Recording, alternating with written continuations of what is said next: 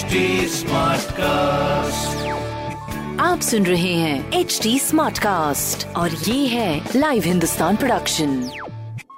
हाय, मैं हूँ रघु अफ्तार। आप सुने आगरा स्मार्ट न्यूज और इस हफ्ते में ही आपको आपके शहर की खबरें दे रहा हूँ। सब पहली खबर आपके लिए, आगरा में 20 मई से बेसिक एजुकेशन छोड़ सभी एजुकेशन इंस्टीट्यूट में ऑनलाइन क्लासेस शुरू हो जाएंगे। दूसरी खबर, सिंगना में बनाए गए 350 बेड्स के हॉस्पिटल को ओपीडी सर्विस बुधवार यानी 19 मई से शुरू होगी, जहाँ डॉक्टर की गाइडेंस के साथ दवाएं भी उपलब्ध कराई जाएंगी। तीसरी खबर, बढ़ते लॉकडाउन में कार्ड धारकों को राशन की मुश्किल न हो इसीलिए महीने में 2 बार राशन वितरण किया जाएगा, जिसमें 20 से 31 मई तक निःशुल्क राशन वितरण होना है। तो ये थी कुछ जरूरी खबरें जो कि मैंने प्राप्त की हिंदुस्तान अखबार से। आप भी पढ़िए क्षेत्र का नंबर 1 अखबार हिंदुस्तान, और कोई सवाल हो तो जरूर पूछेगा। हमारे हैंडल हैं फेसबुक, इंस्टाग्राम, ट्विटर पर @HT Smartcast, और ऐसी ही पॉडकास्ट सुनने के लिए लॉग ऑन टू www.htsmartcast.com।